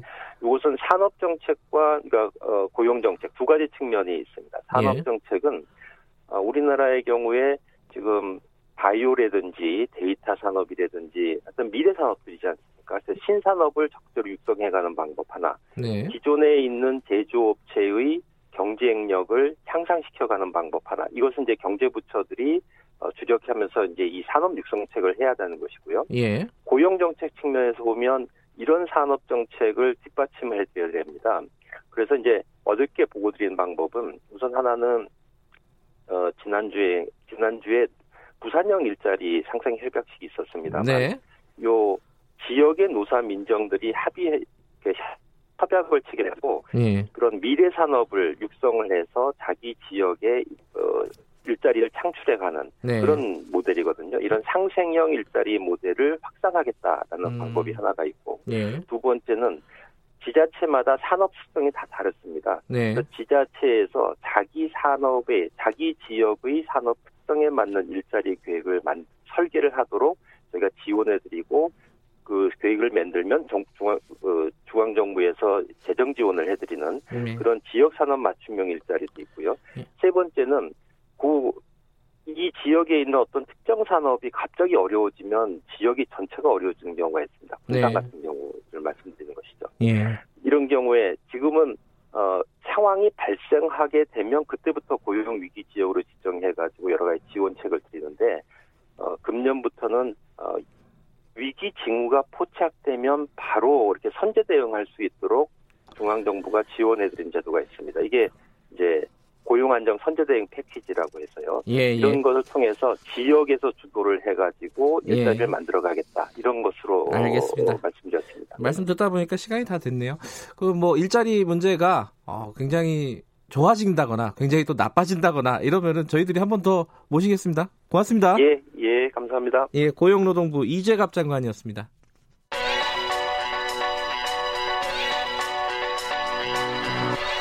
최강 시사 김수민의 눈. 네, 김수민의 눈, 김수민 평론가 나와 계십니다. 안녕하세요. 네, 반갑습니다. 오늘 정치 얘기 좀 해보겠습니다. 네, 늘 정치 얘기를 했었죠. 아, 그랬었나요? 많은 분들이 오셔서. 정치의 계절이죠. 예. 뭐, 오늘은 좀, 좀 자유한국당 쪽 얘기 좀, 네. 어, 얘기 여쭤볼게요. 그, 지금, 어, 자객공천이란 말이 나오고 있어요. 자유, 자유한국당 쪽에서. 네네. 이게 무슨 말이에요, 이거는? 자객공천이 처음에 일본에서 유래된 말인데요. 아, 일본에서. 예, 예. 일본에서 거물급 정치인들 지역구에 일부러 정치 신인이나 여성 후보를 공천하는 그런 전략들이 예전에 2005년 일본 총선이나 또 2009년 총선 때 있었고 실제로 좀 이게 어, 주요했던 아, 이력이 있었어요. 음. 네, 그리고 이제 한국에서는 표적 공천이라는 말이 있었죠. 네, 과거 이제 김대중 총재 시절에 예. 예, 예. 어, 자신을 따르지 않은 뭐 유인태 의원이라든지 김원기 의원 지역구에 김대중 총재 측근 동교동계 인사를 표적 공천을 했던 예, 그러면서 그 중진 의원들을 꺾으면서 그 동교동계 음. 인사들이 또 정계 입문했던 그런 기억도 있습니다. 예. 손수조 후보도 생각이 나요? 그렇습니다. 손수조 예. 후보를 젊은 여성 신인 후보를 문재인 후보 지역구에 음. 공천을 했던 것도 표적 공천, 자객 공천의 일종이겠죠. 그 자유한국당에서 그런 표적 공천 뭐 이른바 네. 자객공천 이런 걸 하겠다는 건가요? 그렇습니다. 이번 오. 총선이 사실 아직까지는 좀 자유한국당 열세라는 거는 전체적으로 맞잖아요. 보면 그렇죠. 예, 그리고 예. 이게 최근 몇 년 동안에 이제 자유한국당 입장에서는 좀 절박한 상황이기 때문에 네. 그런 공천을 노리고 있는데 이번에 특이한 것은 신인급들을 거물급 지역구에 맞공천하는 것이 아니라 거꾸로 거물급 자당 인사를 어. 험지에 출마시키는 아, 예, 그런 그래요? 식으로 공천을 또 하고 있는 것이죠. 아, 가라면 다 가나요? 안 가면 어떻게 되는 거예요, 이게? 그좀 당에서 이제 공천관리위원회가 현재 좀 김영호 위원장 중심으로 해서 네. 어, 잘 밀어붙이고 있는 분위기긴 해요. 아, 그래요? 네, 그래서 이제 음. 한사코 끝까지 거부할 수 있을까? 그리고 황교안 대표 스스로가 종로에 출마를 하기로 했기 때문에 음. 다른 중진 의원들도 압박을 받고 있는 것이겠죠. 근데 거물급이 험지로 가서 떨어지면은 본인으로서는 이거 굉장히 위험한 거 아닙니까? 정치 생명 이런 네. 게? 그 일본의 자객 공천 같은 경우는 그 정치 신인을 내보내서 그러니까요. 거물급이랑 붙이는데 신인이 저도 본전이다. 이기면 대박이고 이렇게 그렇죠. 되는 거잖아요. 예, 예. 근데 지금 자유한국당 상황이 워낙에 엄중하고 예. 영남권 바깥은 거의 다 험지라고 봐야 되는 상황이라 아, 험지가 너무 많군요. 예, 그래서 중직급 예. 의원이 떨어진다 해도 뭐 이건 당의 현실이다라고 볼 수밖에 없을 것 같고요. 근데 예. 거꾸로 그 중진급 의원이 비수도 아 수도권 지역에서 승리를 하게 되면은 차기 대선이라든지 당권에서 굉장히 유리한 고지를 점할 수 있는 이 반대급부의 이점도 있는 거겠죠. 음, 그렇군요. 근데 이게 잘 안 되는 게 안 되는 것처럼 보이는 게, 네. 뭐 대표적으로 뭐 홍준표 어, 전 대표 같은 경우에 딴데 험지 나가라 그래도 안 가잖아요 지금. 네, 뭐 그렇습니다. 어떻게 되는 거예요 지금? 지금 이제 경남의 겉 그 밀양, 뭐 하만 이쪽이 포함되어 있는 어, 창녕, 의령, 밀양, 창녕, 의령, 하만 이쪽이 아, 자기 고향이다라고 예, 예. 해서 출마를 하려고 했는데 이 지역은 경남 지역구이기도 하고 농어촌이 많기 때문에 예. 자유한국당 전통적 강세 지역이에요. 음흠. 그래서 수도권으로 자꾸 당에서 끌어내려고 하고 있는 거죠. 홍준표 전 대표를. 네. 그래서 예. 원래 대구에도 출마한다 이런 얘기까지 했는데 한 번 더 본인으로서 양보해서 경남까지 간 것 같아요. 예. 근데 한 번 더 이제 타협안을 제시를 한 게 그렇다면 김두관 의원이 출마하는 아하. 양산 을 지역에 나가겠다라고 음. 하는 타협안을 홍준표 전 대표가 어제 또 제시를 했습니다. 경남 내 험지다. 라고 하는 주장이겠죠. 김두관 의원과 붙으니까 험지 험지로 볼 수도 있겠네요. 어, 어떻게 봅니까? 상대적으로는 힘든 지역이라고 볼 수 있겠고 그리고 예. 나를 자객 공천 시켜 줘. 라고 얘기를 한 셈이 되긴 했습니다. 상대방을 봐가면서 공천을 달라고 한 거니까요. 공관위에서 이 홍준표 전 대표의 어 뭐랄까요 절충안이라고 할까요? 네. 양산 을로 가겠다. 이거 받아들일까요? 어떻습니까? 어 어제 기류로 봤을 때는 네. 굉장히 부정적으로 그래도 아, 그래요? 거기도 안 된다. 그래도 수도권 나가야 된다 이런 음. 기류가 또 있는 것 같고요. 예. 그리고 김태호 전 지사 문제도 있습니다. 예. 여기도 경남에 어, 거창을 포함해 가지고 이제 자신의 출신 지역, 예. 고향 지역에 또 출마를 하려고 하는 태세인데 이것에 대해서도 자유한국당 공관위는 험지 출마해야 된다라고 음. 좀 거부하고 있는 상황인데 예. 그럼 양산 을 지역 김두관 의원 상대로 김태호 전 지사를 붙인다. 라고 하는 아, 구상도 또 나오고 있어요. 그래요? 예, 그렇기 오. 때문에 홍준표 전 대표가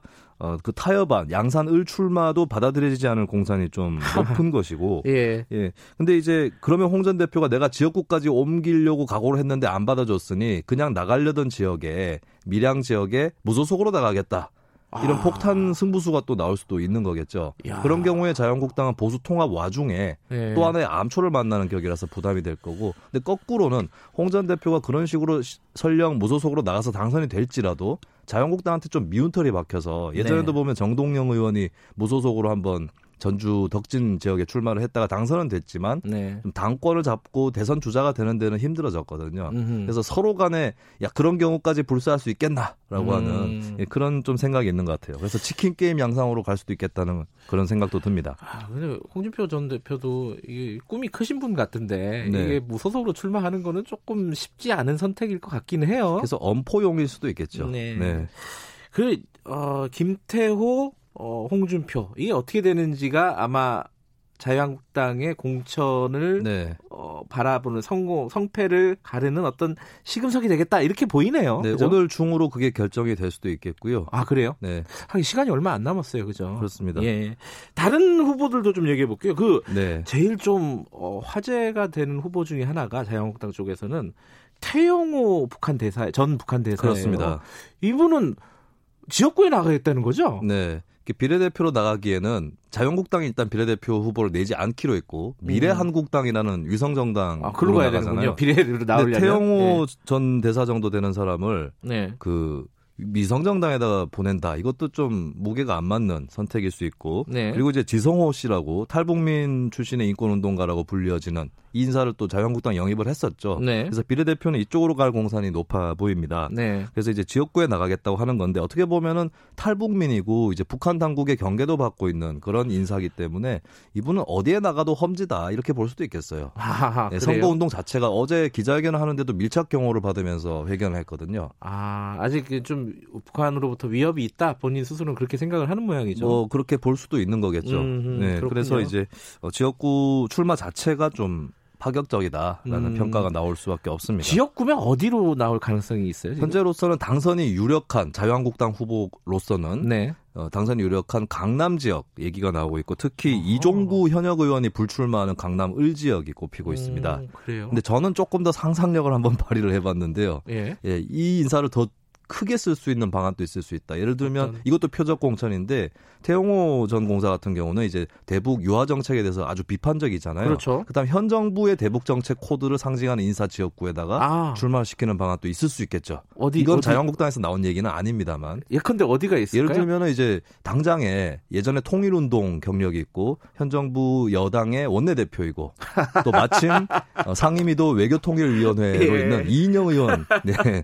예, 구로 갑 지역 지역구에 낼 수도 있고 뭐 이런 아. 경우의 수도 있지 않을까. 물론 이것은 어, 태전 공사가 자기가 어, 당선 가능성을 양보해 가면서까지 당에 헌신할 수 있는가 네. 이 부분이 또 관건으로 달려 있겠습니다. 그 자유한국당이 어, 야당의 유력한 인사 쪽에 이제 막 공천을 할 수가 있잖아요. 아까 네. 표적 공천 이게 어디가 있을까요? 예컨대? 저는 이제 청와대 인사들이 많이 출마를 청와대 하는데 출신들 예, 그 네. 지역이 우선으로 꼽힐 수 있다고 봅니다. 청와대 출신들은 이제 민주당 내 경쟁력은 높은 편인데 본선에서는 더 큰 타겟이 될 수 있어요. 정권 아. 심판의 코드가 강하게 작동하는 중반기 아. 선거기 때문에 그 그렇게 자유한국당을 좋아하지 않는 유권자도 청와대 출신 인사에 대해서는 한 방 먹여주고 싶다 이런 견제 심리가 있을 수 있는데 이런 지역구에 이제 거물급의 어떤 표적 공천 이라든지 예. 그런 것들이 있을 수 있겠다. 예. 예. 그런 생각도 합니다. 알겠습니다. 자유한국당 쪽 공천 얘기 좀 해봤습니다. 고맙습니다. 네, 감사합니다. 김수민의 눈이었습니다. 2분 여기까지고요. 잠시 후 3부에서 다시 뵙겠습니다.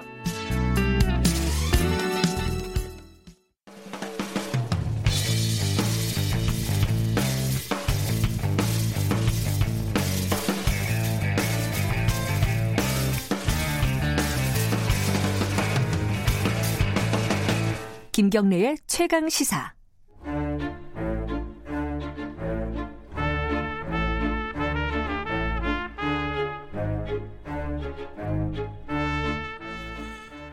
수요일마다 돌아오는 최강시사 영화 코너 스포일러입니다. 최강희 영화평론가 나와 계십니다. 안녕하세요. 예, 안녕하세요. 어제도 뵙고 오늘도 뵙네요. 예. 네, 기생충 특수를 톡톡히 노리고, 누리고 있습니다. 숟가락, 저희들도 예, 숟가락 하나 얹어야죠. 여기 어, 기생충 얘기 조금 더 해보겠습니다. 아, 오늘. 예, 예, 예. 어, 지금 그러고 보니까 지금 오프닝 할 때 나오는 음악도 네. 봉준호 감독 영화인가요? 맞나요? 그런 것 같은데요. 아, 이게 네. 괴물이죠, 괴물. 네, 아, 맞아요. 맞네. 네, 저희들이 좀 약간 선견지명이 있었습니다. 이 예. 봉준호 영화, 감독 영화를 네. 이렇게 오프닝으로 했고 어제 어, 작품상까지 받은 작품상의 가장 큰 경쟁 상대가 네. 1917이었잖아요. 샘 맨데스 감독. 네네네. 근데 그 제작자가 스필버그 감독이라면서요? 예. 아, 그거 사실은 엄청난 경쟁자였네요. 따지고 보면은. 그렇죠. 근데 뭐 스티븐 스필버그 감독이 좋은 영화를 많이 만들지만 늘 네. 오스카가 뭐 그렇다고 해서 이 사람이 만든 작품에 전부 계속 작품상을 주는 건 아니니까. 예, 예. 어, 최근에도 뭐 더 포스트라는 영화를 직접 연출을 했죠. 아, 그 기자들 다룬 워싱턴, 예, 워싱턴 포스트 포스트가 예. 원래는 사실 로컬지였는데 예. 그게 이제 말하자면 그 베트남 전쟁과 관련된 정부 비리 네. 이거를 이제 폭로하는 그런 과정은 그게 펜타곤 페이퍼스인가? 뭐 그 맞습니다. 뭐 그거를 예. 폭로하는 과정이었죠. 언론의 책무 뭐 이런 것들에 대해서 얘기를 하는 그런 음. 작품이었는데 어, 확실히 그, 어, 미국의 어떤 그 가치, 표현의 자유라든가 언론의 자유라든가 이런 것들에 대한 얘기들을 그 미국의 거장 감독들 참 많이 하는 것 같아요. 음. 그래서 얼마 전에도 아카데미 작품상 받은 작품이 2015년에 스포트라이트라는 아 그게 작품상 받았었어요? 예, 작품상. 아, 그럼 그렇구나. 그건 보스턴 글로브에서 예. 있었던 실화. 그 예. 그 기자들이 그 특별 제작, 특별 그 취재팀을 만들어서 그 천주교 신부들의 성희롱 사건, 그러니까 아동 성추행 사건을 이제 추문을 들춰냈던 특종 사건이죠. 실제 네. 했던 사건을 이제 재구성한 영화인데 그런 영화도 미국에서 스포트라이트라는 작품도 만들어져서 또 아카데미가 그 영화에 또 상을 주면서 음흠. 그 언론의 자유라고 하는 미국의 수정헌법 제 1조의 그 가치를 다시 한번 확인하는 그런 역할을 했죠. 아, 말 나온 김에 그러면은 네. 어 최근에 그 스포트라이트 이후에요. 네. 어 작품상 아카데미 작품상이 네. 뭐가 있었는지 보면 아마 트렌드를 좀 읽을 수 있지 않을까 싶은데요. 그 다음이 뭐였어요? 아, 그 다음이 이제 2016년에 나왔던 영화가 문라이트라고 하는 아, 영화인데요. 저 보진 못했네요. 그게 예. 인종 문제를 다루는 건가요? 맞습니다. 아. 그 흑인 흑인이 주인공이고요. 네. 그다음에 이 흑인이 동성애자예요. 아, 소수자 중에 예. 또 소수자네요. 그러니까 예. 인종적 소수자 플러스 성적 소수자죠. 음음. 이런 사람이 주인공인 영화가 이제 나왔는데 그때 당시 대부분의 많은 사람들이 그때 그 라라랜드라는 뮤지컬 영화를 아, 봤습니다. 그거랑 경쟁작이었어요. 예, 예, 그거랑 같이 붙었기 때문에 라라랜드가 상을 받지 않을까 많은 사람들이 예측을 했는데 예. 그 예측을 어 빗나 그 예측이 빗나갔죠. 음흠. 그래서 이제 문라이트라는 영화가 상을 받았고요. 네. 그 다음에 2017년에는 Shape of Water. 아, 그게 예. 아 기에르모 델토. 예, 네, 맞습니다. 그, 그, 그 바다 아니 뭐, 예. 물속에 사는 괴물 얘기죠. 그렇습니다. 예. 물속에 사는 조금 보기 흉측한 괴물이에요. 예. 원래 기, 기에르모 델토로 감독이 예전에 만든 파네미로라는 작품도 그랬고 예. 그런 그 흉측한 괴물을 많이 등장시키거든요. 괴물 전문 감독이죠. 예, 예. 예. 그런데 이 영화에서는 외롭게 살아가는 한 여성과 예. 그 괴물이 서로 사랑에 빠지는 음. 어 아주 그 소외된 굉장히 소외된 구석에 사는 아웃사이더 여성 네. 그리고 괴, 이 사람들에 의해서 괴물 취급을 받는 음. 그래서 갇혀 지내는 어떤 존재 크리처죠. 음.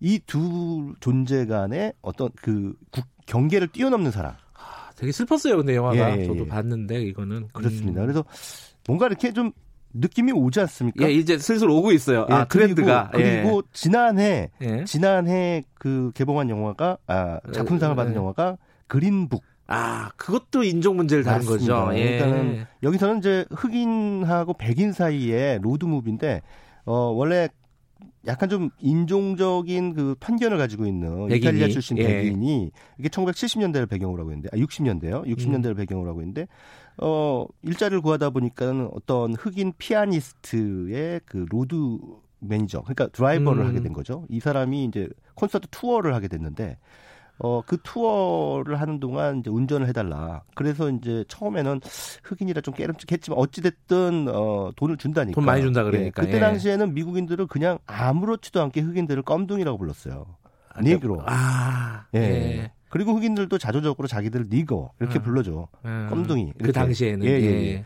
아, 특히나 남부 같은 경우에는 뭐 노골적인 흑인 차별이 횡행했던 때고 화장실도 흑인은 따로 써야 되고 버스도 흑인은 따로 타야 되고 음. 심지어 모텔조차도 흑인 전용 모텔에서 자야 되는 거예요. 밥도 따로 먹고 밥도 그죠? 따로 먹고 예. 레스토랑에서 백인들 어, 먹는데 흑인이 감히 섞여서 밥을 먹을 수가 없는 거죠. 음. 그런데 이 영화 보면은 어 되게 그 기가 막힌 장면들이 등장하는데 여기서 기가 막히다는 건 어이가 없다는 거예요. 네. 그러니까는 어떤 남부 시골 도시에 고급 레스토랑에서 이 사람을 초청을 했어요. 피아니스트를. 네. 이 사람이 좀 천재적인 피아니스트거든요. 그러니까 굉장히 돈도 많고 예. 유명한 피아니스트로 나오죠. 그런데 이제 예. 다만 흑인이에요. 아하. 흑인이지만 그런데 굉장히 실력파예요. 러시아 유학까지 갔다 온. 음.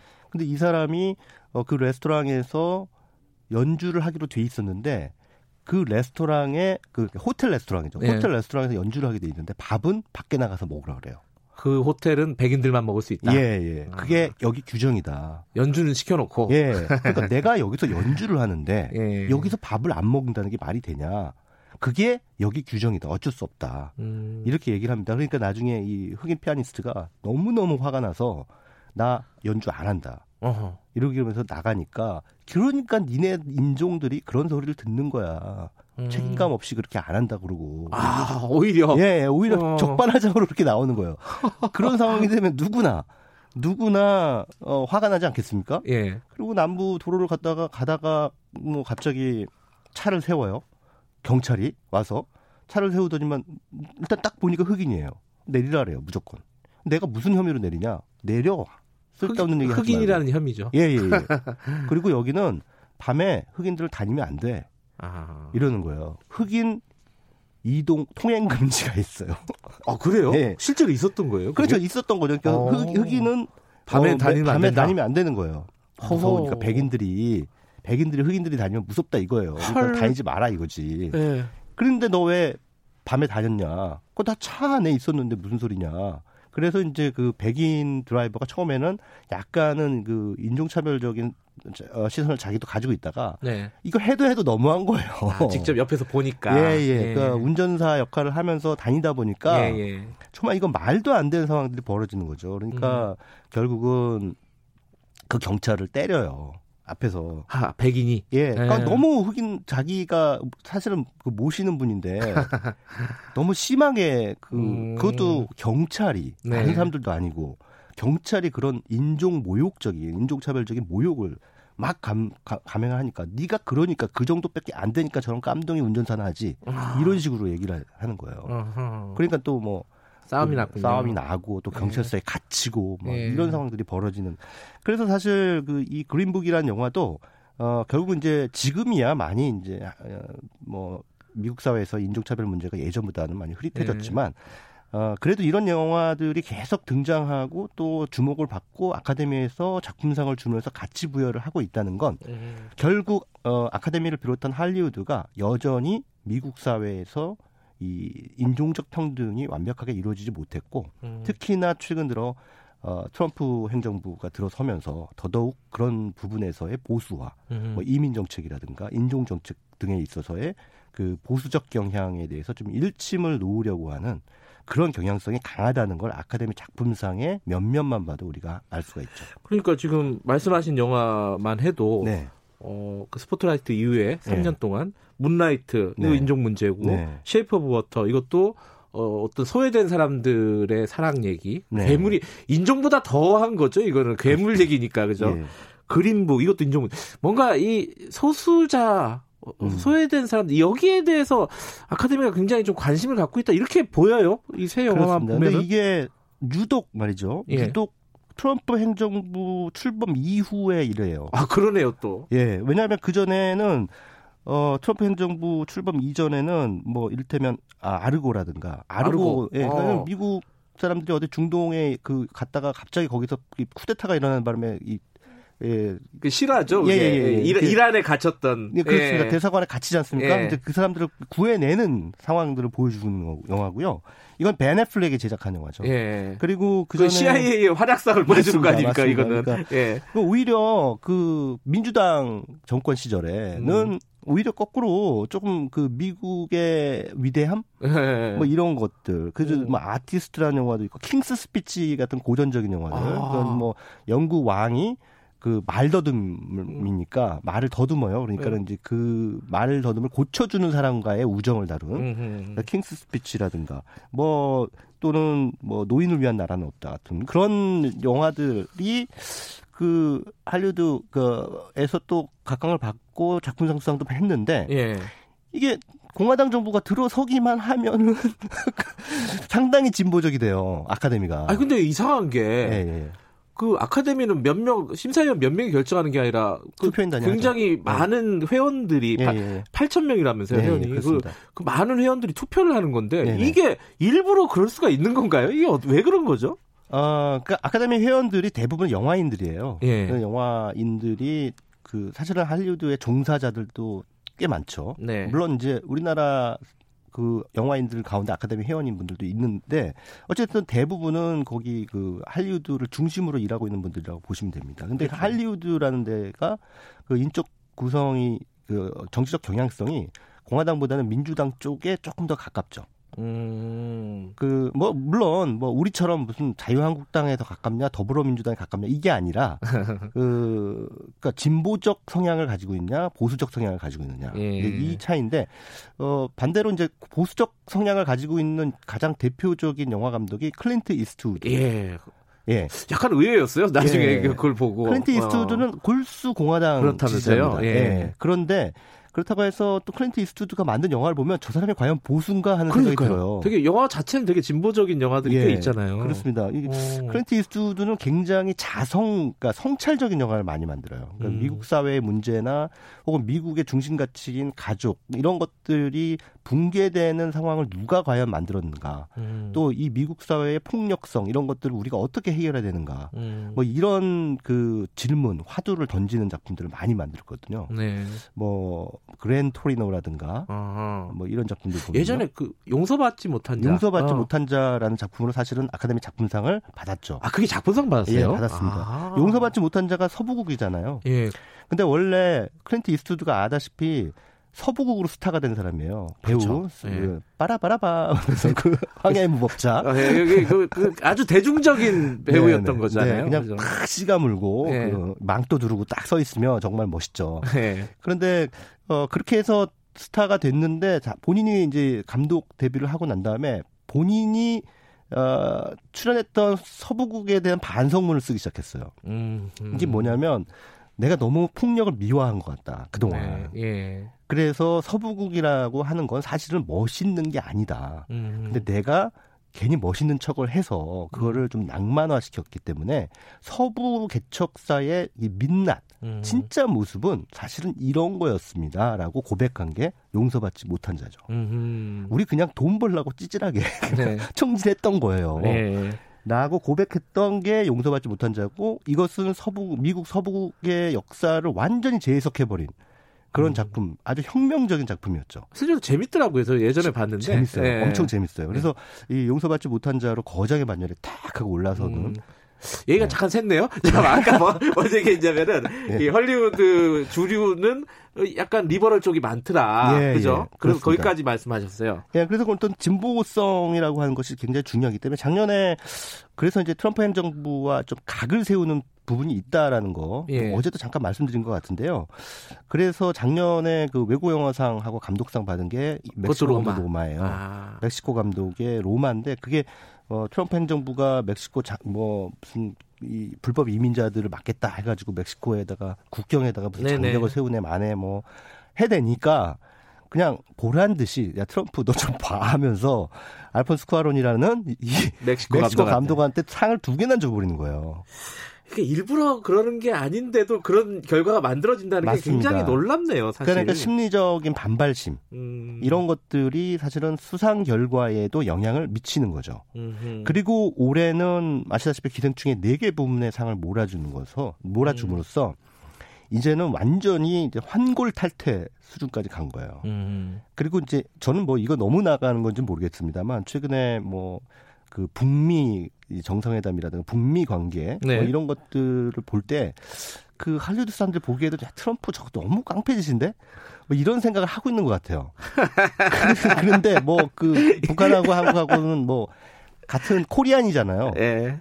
그러니까 그런 차원에서도 어느 정도는 조금 호감도가 좀 상승되는 데 있어서의 그런 그 외교적인 문제들도 음. 간접적으로나마 백그라운드가 작용하지 않았을까. 네. 이건 뭐 너무 너무 네, 나간 거 너무 나가신 것 같아요. 근데 아니 그런 생각이 들어요. 그래서 이거는 이제 이게 이제 뭐 물론 그 이 정치 사회적인 요인이 그 아카데미 시상 결과의 모든 걸 다 설명할. 수는 없습니다. 영화 자체가 좋았으니까 일단 기본적으로 예, 그렇습니다. 예. 다 설명할 수는 없는데 이런 얘기는 어디서도 아무도 안 하시기 때문에 제가 그냥 참고 삼아서 어, 이런 부분도 우리가 어, 고려를 해볼 수 있다라는 차원에서 말씀드렸습니다. 근데 최근에 아까 처음부터 말씀하신 문라이트, 쉐이프 오브 네. 그린북, 기생충 아, 일관되는 흐름이 있는 것 같아요. 있습니다. 예, 놓고 보면이 그렇습니다. 그것은 음. 결국은 인종적 다양성, 문화적 다양성의 음, 추구입니다. 예. 그게 사실은 미국이 추구해야 될 가치죠. 예. 미국은 다문, 다민족 국가잖아요. 예. 그런데 점점 점점 백인 중산층 위주로 간단 말이에요. 음흠. 근데 그런 거에 대한 그런 흐름에 사회적 흐름에 대한 반기를 할리우드가 들고 있다라고 음. 해석할 수 있겠죠.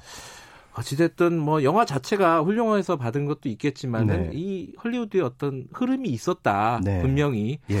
알겠습니다. 그 청취자 여러분들도 방금 말씀하신 영화 안 보신 분들 있으면 한, 주말에 한 번씩 보시면 좋을 것 같아요. 그죠? 문라이트, 쉐이프 오브 워터, 그린북, 그리고 네. 기생충. 이 작품상 수상작들은 뭐 최근 한 5년 정도까지는 예. 에, 시간 나실 때마다 한 번씩 챙겨 보시면 좋을 것 같습니다. 네. 예.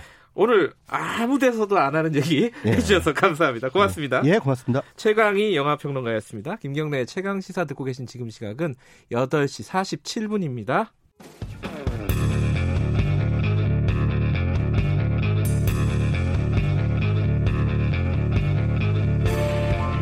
당신의 아침을 책임지는 직격 인터뷰 김경래 최강 시사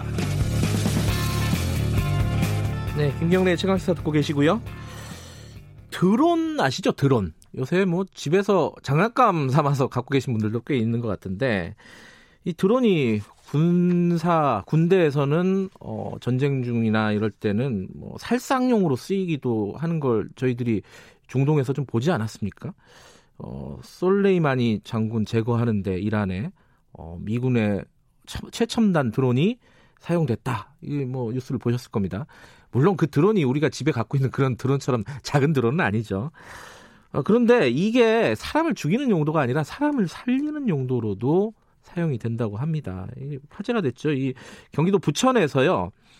극단적인 선택을 시도하려는, 그러니까 투신하려는 어, 20대 여성을 소방 당국이 드론을 활용해서 구조를 해서 화제가 되고 있습니다. 당시 어떤 상황이었는지 드론이 어떤 역할을 했는지 어, 현장에서 드론을 직접 조종한 김장현 소방장님 연결하겠습니다. 안녕하세요. 네, 안녕하세요. 아, 일단 고생 많으셨고요. 예. 사람 하나 살리신 거 아닙니까? 그죠? 예, 저희는 뭐 항상 하는 일이라서. 아, 매일매일 예. 살리고 계시군요.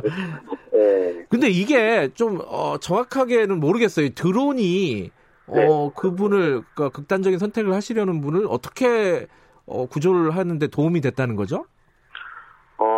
저희가 그 신고 접수를 받을 때는 네. 어 20대 여성인데 건물에서 투신을 하려고 한다는 그런 내용이었고요. 예. 어, 느 정도의 주소지가 나오긴 했지만 네. 어, 경험상 그곳이 아닐 수도 있겠다라는 생각을 좀 하고 있었어요. 출동할 아, 때부터. 그러니까 어느 빌딩인지 몇 층인지 이런 게 특정이 안 돼 있는 상황이었군요. 네, 아. 맞습니다. 네, 그래서 출동을 할 때부터 저희 대장님께서도 그렇고 저도 그렇고 네. 아, 드론을 필요할 때는 즉시 날려서 인명을 검색할 수 있으니까 준비를 하자라고 음. 어, 의견을 나눴고 도착을 했을 때 요구조차를 찾을 수가 없었어요. 네. 어, 확인할 수 없어서 바로 드론 날려서 그 인근에서 가장 높은 건물로 드론을 보냈고요. 예. 그 옥상에서 이제 조금 어, 위태로워 보이는 요구조차 발견할 수가 있게 되었습니다. 아하. 네, 그래서 이제 저희 주변 이제 소방관 직원 구조대원분들한테 예. 어, 전파를 했고 구조대원분들이 올라가서 이제 긴박하게 활동을 해서 구조를 할 수 있게 되었습니다. 그 예전에는 그러니까 드론이 없을 때는 그럼 어떻게 했어요? 이런 이런 상황 건물이 특징이 안 되고 아. 건물마다 다 찾아다닌 거예요? 바로 그게 드론의 중요성인데요. 예. 그 과거 드론을 활용하지 못했을 때는 예. 어, 많은 인원, 많은 인원이 되지 않을 때는 적은 인원이 건물마다 다 올라가서 아이고, 예. 옥상이 있는 점인지 확인하고 없으면 또 옆 건물로 가고 예. 네, 이런 식으로 해서 요구 조달을 찾았기 때문에 네. 굉장히 시간적, 체력적 음. 소모가 많았고요. 네. 그리고 그로 인해서 이제 어, 안 좋은 결과가 나온 적도 아, 있었습니다. 그렇군요. 그러면은요, 이게 아까 말씀하신 때 대장님하고 어, 드론을 네. 한번 활용해 보자 긴급한 상황이 있으면 말씀하셨다고 하는데 그러면 이번이. 처음이 아니라는 거잖아요, 그죠? 어, 예, 맞습니다. 그 유사한 경우였고요. 네. 작년 한 9월 경에 비슷한 내용이었어요. 그 여성이었는데 자기는 이제 투신을 하고 싶은데 네. 어 위치는 알려줄 수가 없다. 그리고 그냥 끄는 내용이었어요. 그건, 그건 무슨 전화죠? 네, 그러니까 이제 뭐 약간의 관심과 이런 필요한 아, 그 알리고 예, 싶으셨나 봐요. 예, 예. 네, 그래서 저희가 인근 지역을 출동을 했는데 다 아파트 단지였었고 도대체 어디서부터 고층 아파트이기 때문에 시작을 해야 될지 모르고 있을 때. 그때도 역시 저희 대장님하고 저하고 드론으로 우선 확인을 해보자 해서 마찬가지로 그 옥상 그 한쪽 구석에서 이제 웅크리고 앉아 있는 아. 그 요구조자 발견했고 예. 경찰하고 소방관이 출동을 해서 그 요구조자를 안전하게 구조한 경력이 있어서 이번에 좀 도움이 좀 많이 됐던 예. 것 같습니다. 그러니까 드론에다 카메라를 달아가지고 밑에 모니터를 보면서 수색을 한다 이 말이죠, 그죠? 네, 맞습니다. 예. 그러면은 그 소방장님께서는 이 네. 드론 어, 조정하는 거는 어떻게 배우신 거예요? 아니면 개인적으로 배우신 겁니까? 아니면 소방 어, 청에서 이게 어떤 교육이 있는 겁니까? 네. 아, 이게 사실은 예. 제가 이제 아들이 셋이 있어요. 아이들이 셋이 있는데 예, 예. 호연이 기현이라고 아들이 셋이 있는데 그 어, 아이들하고 좀 추억을 남기고 싶고 취미로 해서 아. 예, 그래서 이제 드론을 시작하게 됐는데 하다 보니까 어, 이 드론을 이용해서 네. 소방 네. 현장에서 굉장히 적극적으로 그리고 활용을 할 수가 있겠다고 생각을 해서 오. 네 그래서 제 개인 사비를 좀 사용을 해서 아 그래요? 그 전, 네 개인 사비로 전문 교육 국토부 전문 교육을 받고 그 자격을 취득을 했고요. 예. 네, 그렇게 해서 예, 지금은 이제 지도조종자까지 어. 어 이제 교육을 시킬 수 있는 교육까지 수료를 어. 했습니다. 예. 그러면 이 드론이요, 이 네. 소방서마다 이렇게 다 보급이 돼 있는 겁니까? 아니면은 어, 소방장님 계신 곳만 이렇게 드론이 있는 겁니까? 어, 아직까지는 그 전 소방서에 배치가 되어 있는 건 아니고요. 예. 그, 그 도 전체로 봤을 때 각 권역별, 음. 그리고 중점, 그리고 드론이 활용을 적극적으로 할 수 있는 서에 우선적으로 네. 지금 어, 배치가 돼 있고 운영을 하고 있습니다. 이렇게 어, 어떤 극단적인 선택 뭐 이런 네. 거를 방지하기 위해서 사람을 수색하는데 활용을 한다 여기까지 알겠는데 다른 활용 방법도 좀 있을 것 같아요. 어떤 방법이 있을까요? 어 제가 경험한 거를 우선 말씀을 드리자면은 네. 어 작년 초에 예. 그 산에서 이제 등산을 올라가셨는데 그분이 약간 심신이 미약하신 분이었어요. 아. 보호자분하고 같이 올라갔었는데 네. 그 보호자분하고 그 요구주자분하고 어, 서로 헤어지게 됐는데 그분을 이제 찾을 수가 없는 상황이었고요. 네. 드론을 활용해서 산악 수색을 시작했고 어 그 인적 사항을 확인을 해서 요구자를 발견해서 구조한 적이 있었습니다. 예. 예, 그런 경우도 있고요. 음. 그리고 한 번은 그 사슴 농장에서 네. 예, 대형 사슴이 이렇게 탈출을 해서 이제 시내를 이제 휘젓고 다니는 그런 아, 상황이었는데, 예, 예. 예, 그런 상황이었는데, 어, 그 사슴이 산으로 올라가서 등산객이나 어, 이런 시민분들을 해할 수 있는 상황에서 예. 드론도 그 사슴을 탐색을 해서 음. 구조대원들이 음. 안전하게 구조한 그런 경험도 있습니다. 예. 아, 이게 드론이라는 게 이제 사람들이 움직이는 것보다 빠르고 사람들이 못 가는 데까지 갈 수 있으니까 여러 가지 활용도가 있군요. 네, 맞습니다. 예. 어, 지금, 어, 드론만 전문으로 어, 조정을 하시는 건가요? 아니면 불 끄는 업무 이런 것도 하시는 건가요? 아, 사실은 예. 이게 어, 드론이 있다면 굉장히 전문적인 영역이고 예. 그리고 뭐 법적 그리고 조종 그리고 네. 기계적 이런 많은 부분을 함께 해야 돼서 전문 분야가 전문 담당자가 필요한 그런 상황인데 예. 사실은 아직까지는 이제 구조, 화재, 뭐 음. 뭐 생활안전, 드론 다 같이 다 하고 계시군요. 아, 같이 하고 있습니다. 예. 아, 불나면 가서 불도 끄시고 드론 필요하면 네. 또 드론 운전도 하시고 네. 이런 거군요. 네, 맞습니다. 더군다나 이게 저기 뭐 자격증 같은 거 사비로 따고 개인 시간 내서 했다는 거는 뭔가 좀 체계화될 필요는 있겠어요. 어. 예, 맞습니다. 어. 그 제가 최초에 시작을 했을 때 제 사비로 해서 이제 교육을 받았을 때 같은 경우에는 네. 어, 중앙 쪽에 아직 드론이 보급이나 이런 게 없었고요. 예. 지금 상황에서는 사실은 이제 저희 중앙 기관에서도 어, 소방 중앙 기관에서도 이제 드론의 중요성을 다 네. 미리 파악을 하고 있었고요. 예. 중앙소방학교 기관에서 전문 인력을 양성하기 위해서 교육 과정을 여러 차례 개설을 해서 지금 교환 과정까지 진행을 음, 하고 있습니다. 그래도 좀 나아졌군요. 처음에 하실 때보다는 그죠? 네, 맞습니다. 예. 알겠습니다. 고생 많으셨고요. 앞으로도 네. 드론이 이렇게 많이 활용되는 뭐 그런 거를 아이디어를 많이 내시면 좋을 것 같아요. 어, 사람 살리는 119 대원들 감사합니다. 이런 문자도 보내주셨습니다. 이응 비읍 이응님이 오늘 고맙습니다.